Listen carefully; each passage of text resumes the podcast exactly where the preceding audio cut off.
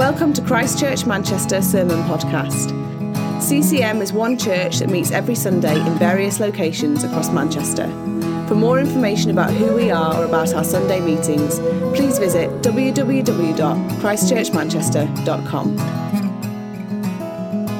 My home is not on this earth, not in this world. So uh, before we start, we're going to read uh, Hebrews uh, 8, which I was going to read from the screen, and the screen person has gone. It's all going well this morning. That's right, I can read.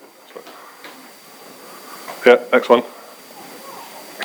Uh, this, this is, uh, we've been in a series, of, a series on Hebrews, um, and Hebrews is a great book. You should read it all in one go, because it's one argument, really. But we're breaking it down to sections, because otherwise no one would ever get to lunch.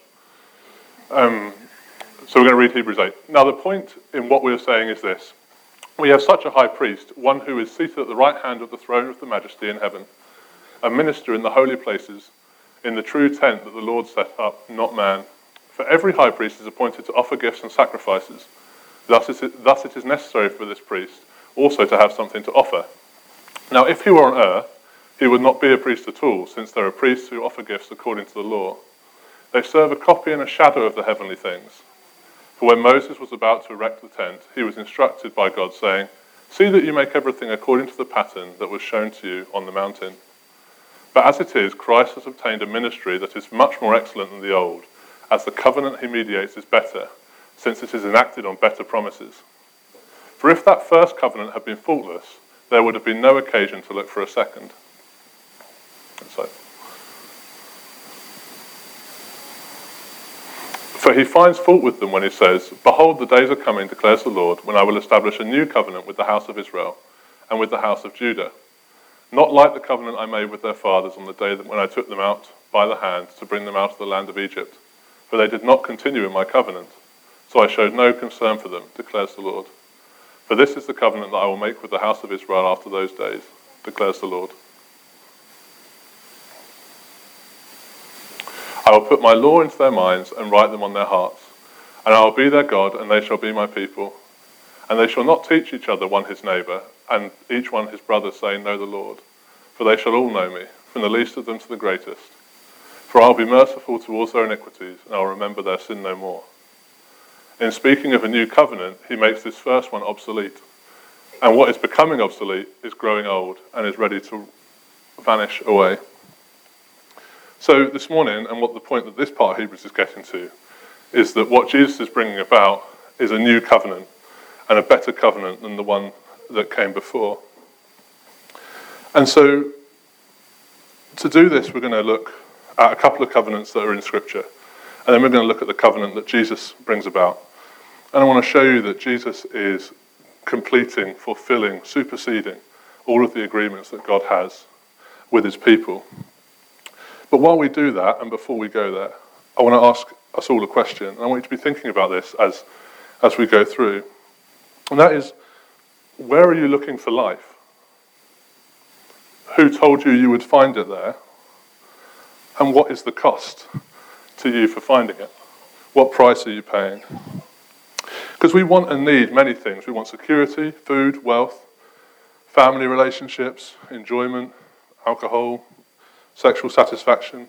Really, what we're looking for is this sense of fulfillment.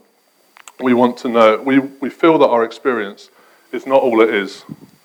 It's too bland, too uninspiring, too dark, too short. We want life. And we look for it in some interesting places. So, where are you looking for life? Who told you you'd find it there?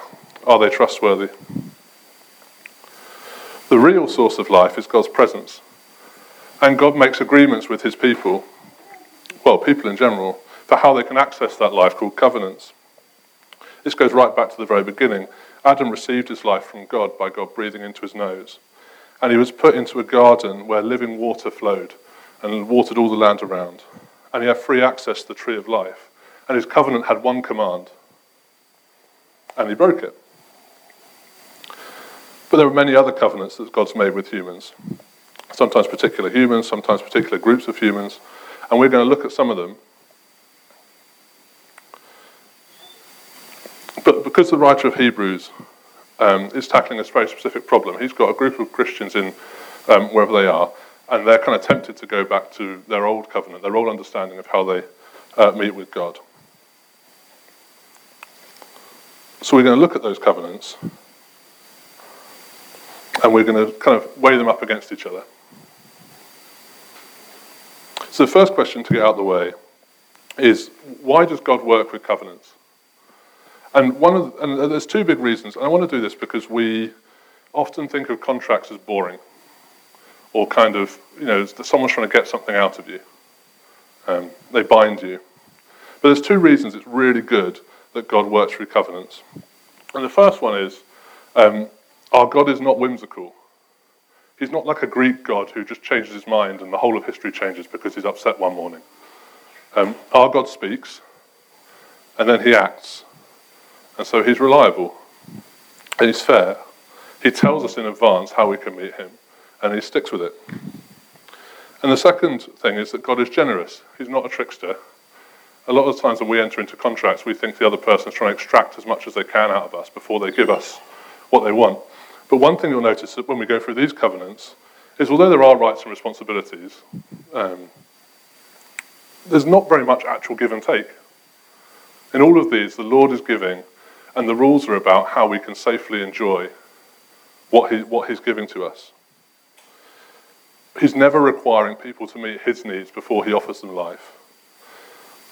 And that's not like the other gods that were around at the time you know, I'm, I'm married, that's kind of an example of a covenant.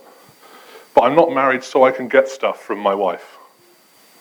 You know, we are married because we love each other, we want to bless each other, and our marriage makes a safe space um, for, us, for us to have that. So we're going to look at covenants we find in Scripture, and we're going to evaluate their merits.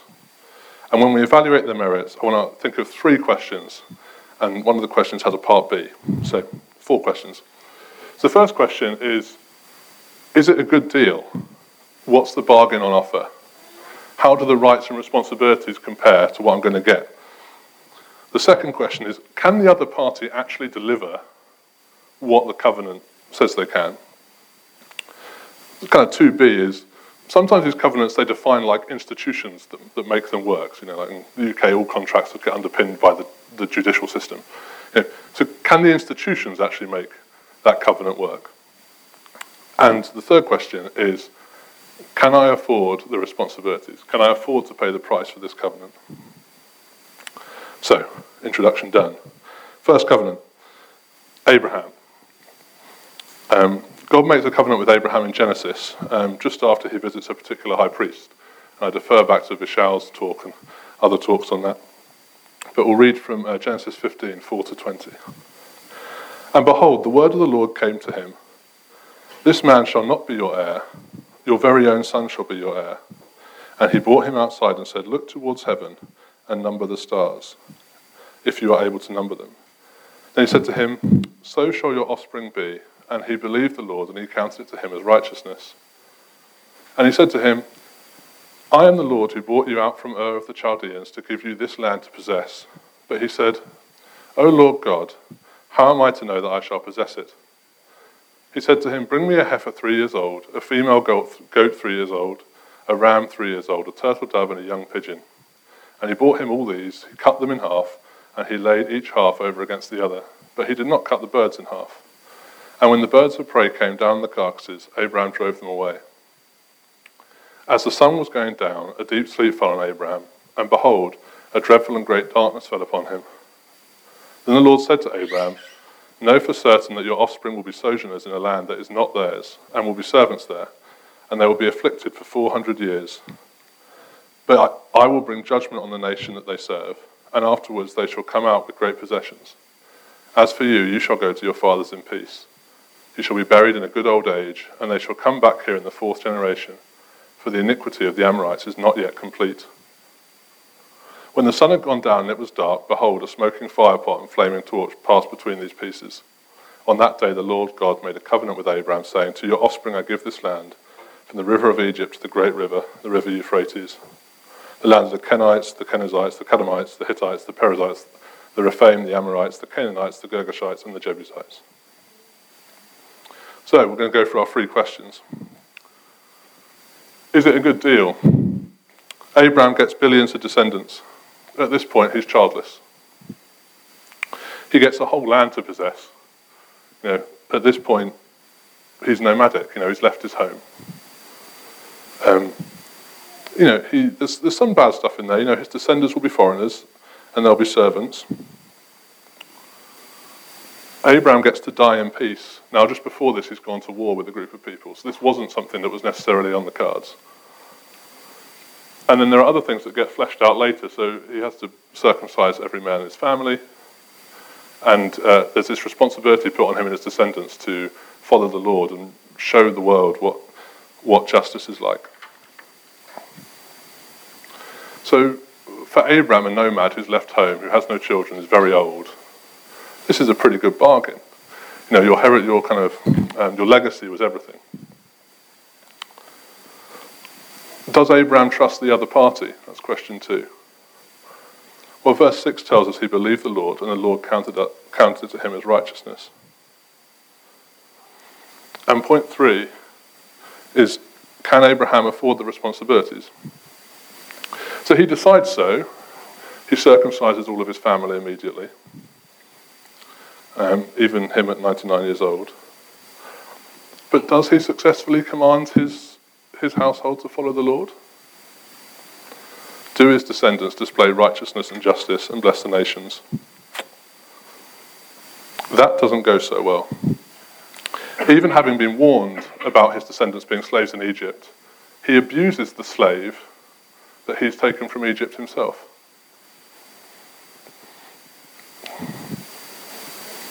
But hang on a second, there was something interesting in that passage that, that we read. In this time, covenants were signed in quite a gory way. You'd take your animals, you'd kind of cut them in half, blood everywhere, and you'd lay them out either side. And you and the other party would walk back and forth between the animals. And, the, and you, you recite the promises you're making. And the point, is, the point you're kind of doing is saying, look, if I break these promises, I'm going to become like one of these animals. So Abraham gets these animals, cuts them in half, he lays them out, he has to keep the birds away. And he's saying, God, if I break this covenant with you, I'm going to become like one of these animals. But something very strange happens. The sun goes down, and rather than walking between the animals, Abraham falls asleep. So, who's making the covenant with who if Abraham doesn't walk between the animals? Verse 17 When the sun had gone down, it was dark, and behold, a smoking firepot and a flaming torch passed between the pieces. So we have a fire pit and a, a lantern walking up and down between these pieces. They're making a covenant together. Are you still with me? We're going to go a bit further. Don't worry if I lose you, we'll come back to it. But we're going to go further. What is the pot and the torch? Well, one thing we see about the pot and the torch is that they're both burning with the same fire. So there's something in common between the, the pot and the torch, like a shared spirit. Now, in nomadic culture, you travel around and you have large family groups. It's not like you're not like a nomad with your nuclear family. You know, your grandfather's there, your cousins are there. You're, you're kind of, and, and the way your society, your kind of group would work is in the evening, you would sit around a fire pit and you would share stories about your family history. You know, your, your grandfather, whatever the older generation is, would tell a story and lead the group. And then at the end of the night, all the sons would take a torch, they'd light it from the fire pit, and they'd go back to the tent with their nuclear family. So what we're seeing is something like a father and something like a son making a promise together that are united by the same Spirit. And so the son is saying to the father, if Abraham breaks this promise, I will become like one of these animals. Abraham's covenant never rested on Abraham's ability to follow it. It always rested on the promise of the Son to the Father. When God promises to bless, He doesn't bless us because of our ability. He blesses us because of His ability to fulfill our side of the covenant. Abraham gets his peaceful death, but it's still a death. His descendants get slavery. His male descendants mutilate themselves. They still hunger, thirst, and struggle, even under the blessing of this covenant. Covenant 2, we're going to go to Moses. So Moses brings the Israelites out of Egypt, and God makes a new covenant with them. This one is not so much about blessing a family, but it's about establishing a nation, a nation that should be particularly blessed and cared for by God. It's long. You'd have to read most of Exodus, all of Leviticus, and most of Deuteronomy to get the basics. But the central ceremony is in Exodus 24, and that's what we're going to read. he said to Moses, Come up to the Lord, you and Aaron, this is God, Nadab and Abihu, and seventy of the elders of Israel, and worship from afar. Moses alone shall come near to the Lord, but the others shall not come near, and the people shall not come up with him. Moses came and told the people all the words of the Lord and all the rules. And the people answered with one voice and said, All the words that the Lord has spoken we shall do. There's the promise. And Moses wrote down all the words of the Lord. He rose early in the morning and built an altar at the foot of the mountain and twelve pillars according to the twelve tribes of Israel. And he sent young men of the people of Israel who offered burnt offerings and sacrificed peace offerings of oxen to the Lord. And Moses took half the blood and put it in the basins, and half the blood he threw against the altar. Then he took the book of the covenant and read it in the hearing of the people, and he said, All the Lord has commanded and spoken we will do, and we will be obedient. And Moses took the blood and threw it on the, on the people. Behold, the blood of the covenant that the Lord has made with you in accordance with these words.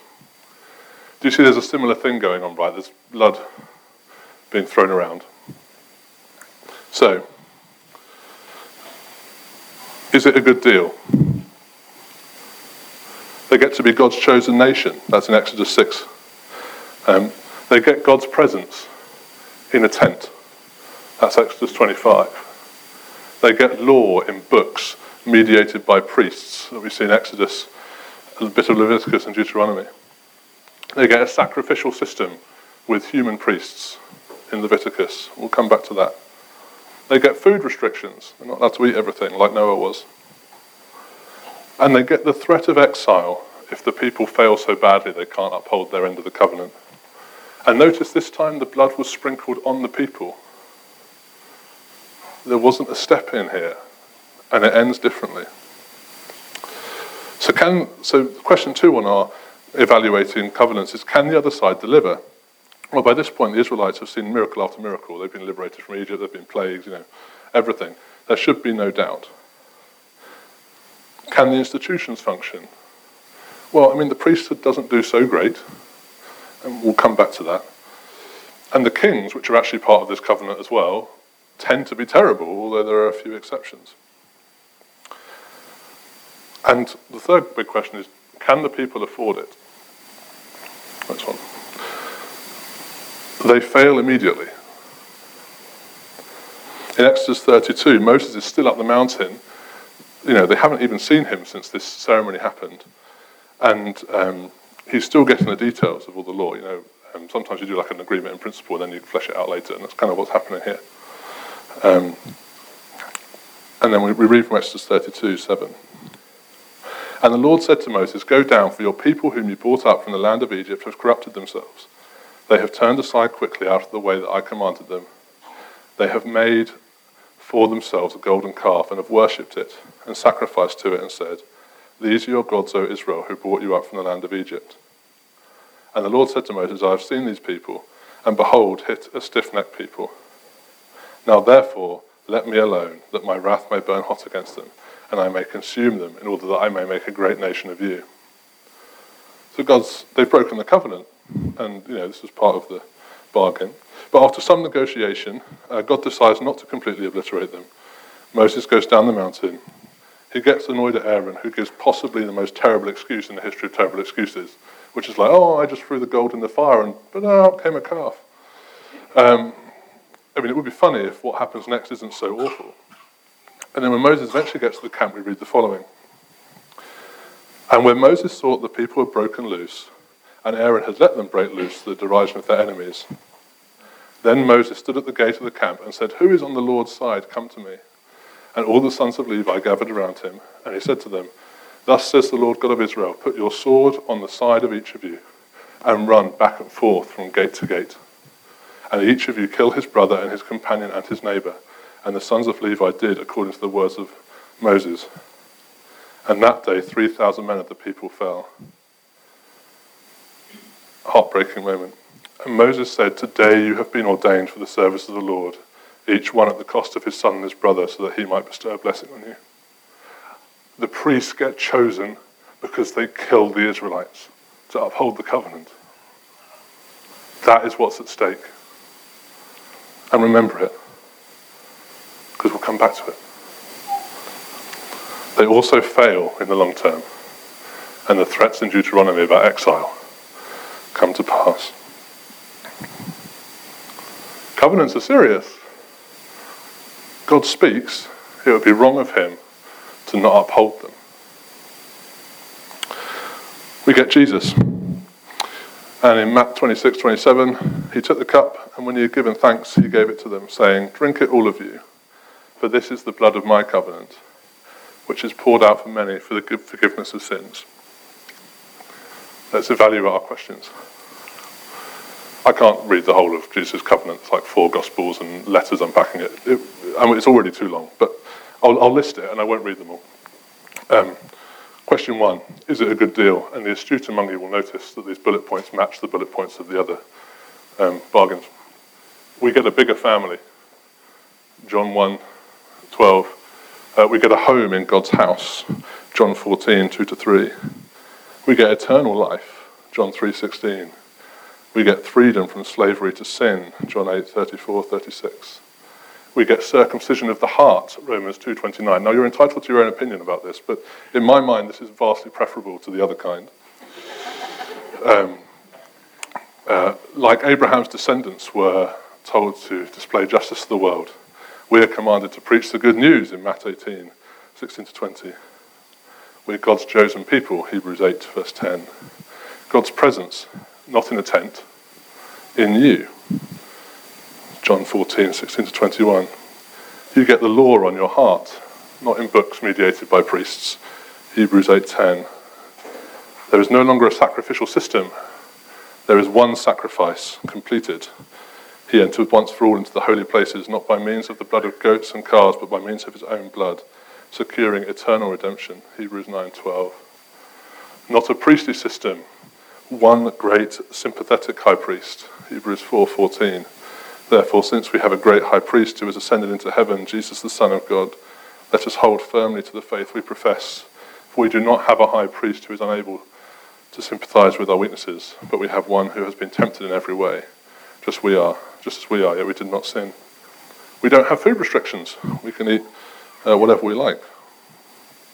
And um, we see the end of exile. So in Isaiah 40, just before the famous passage that gets quoted about John the Baptist all the time about shouting in the wilderness, um, we read this little passage. Comfort, comfort my people, says your God. Speak tenderly to Jerusalem and cry to her that her warfare is ended, her iniquity is pardoned, that she has received from the Lord's hand double for all her sins.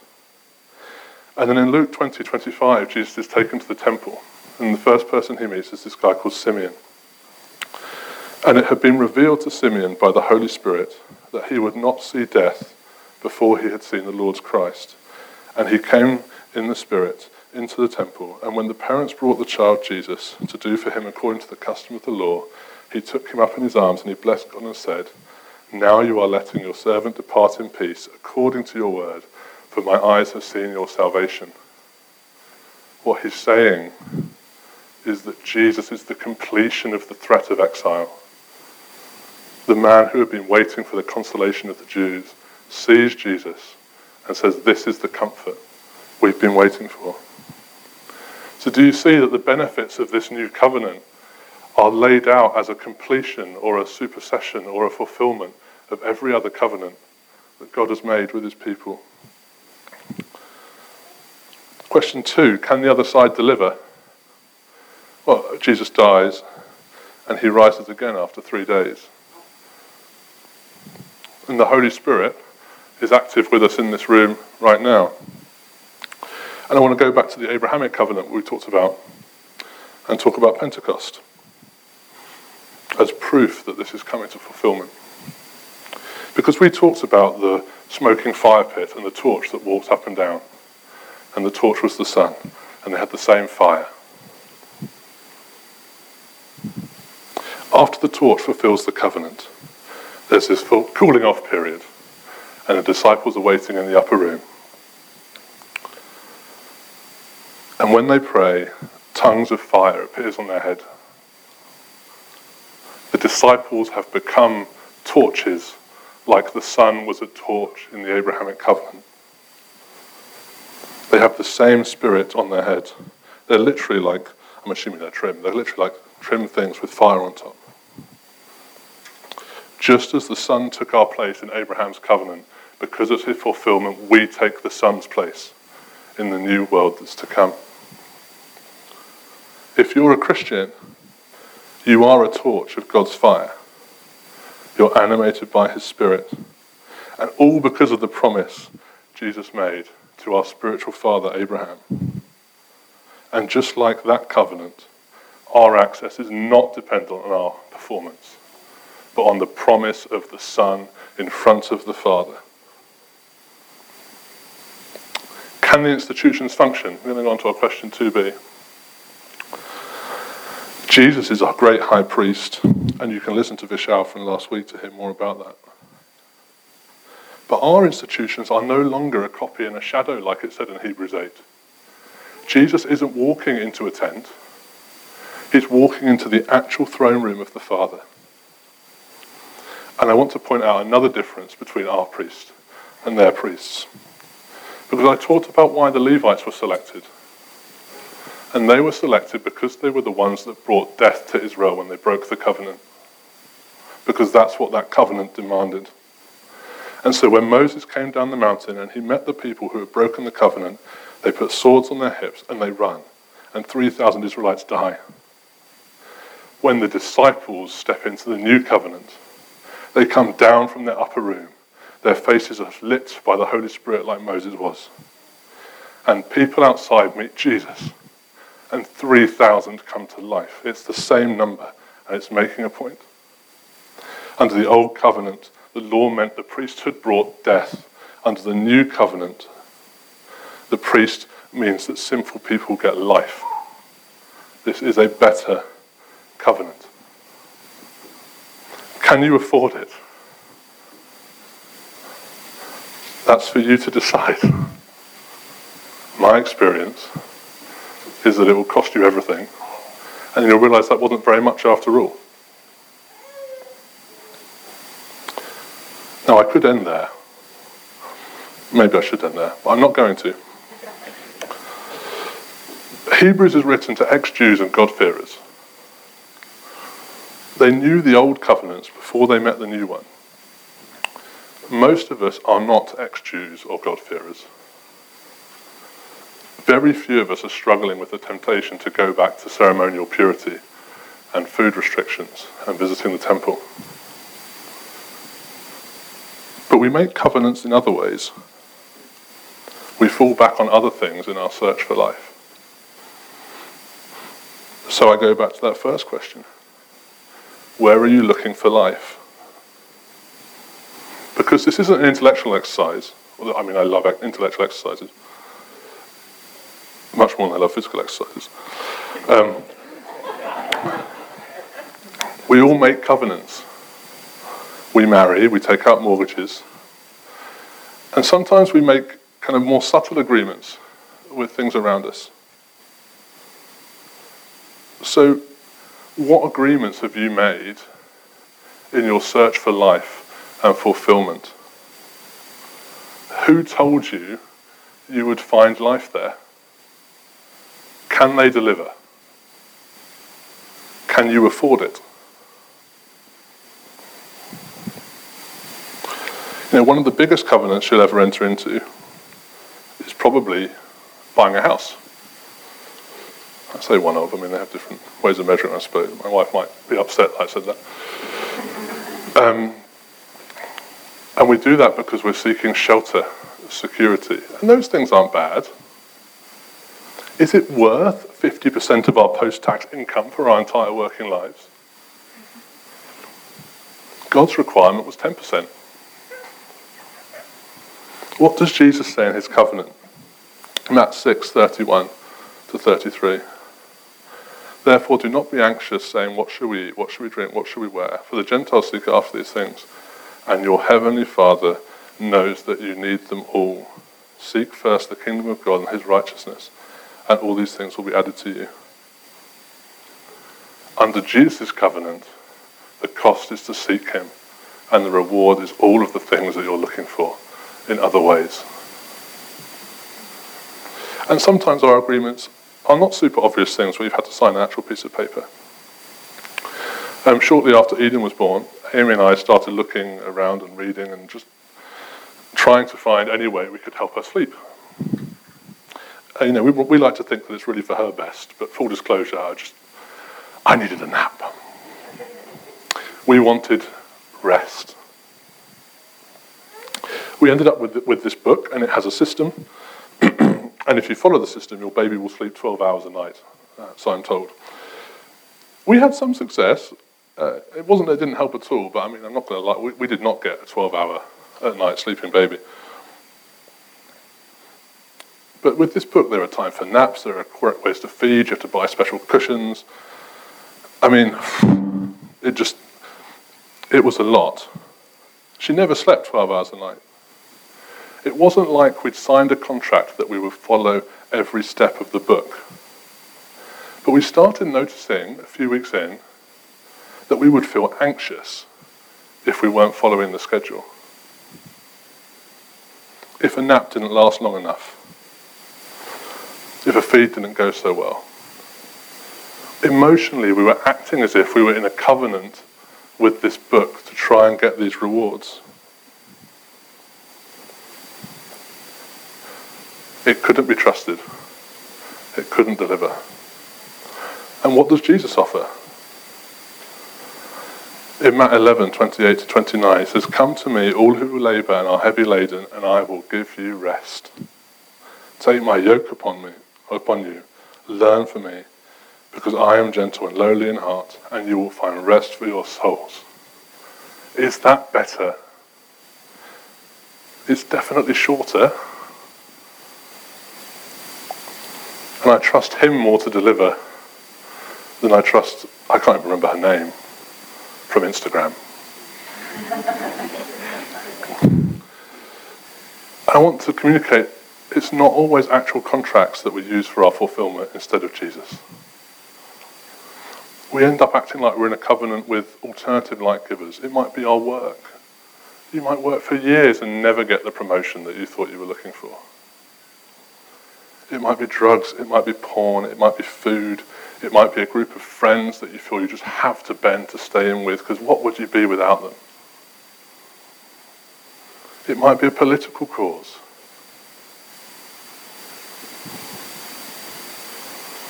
I don't know what agreements you've made.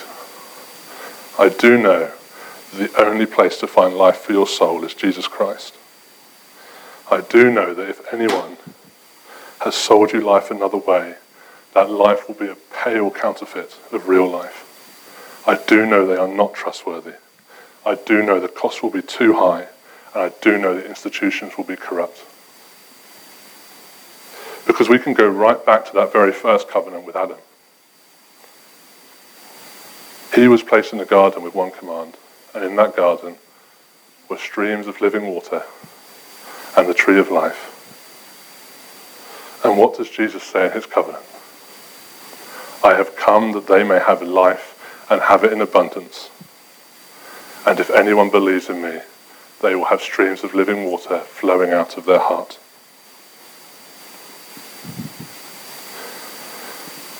If you have ever looked for life somewhere that isn't Jesus,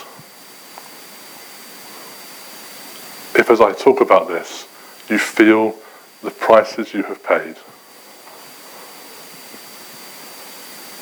it might have cost you relationships, it might have cost you your health, it might have cost you your, your sense of you know, moral completeness. You've made, you've done things you didn't think were right. It might have cost you time with your children. Come to Jesus. He's shown he's good at his word. His covenant is secure. It rests on him and not on you. And you will find life. So I'm going to pray. Um, and as I do, let's spend time. Let's invite the Holy Spirit to come. He brings life.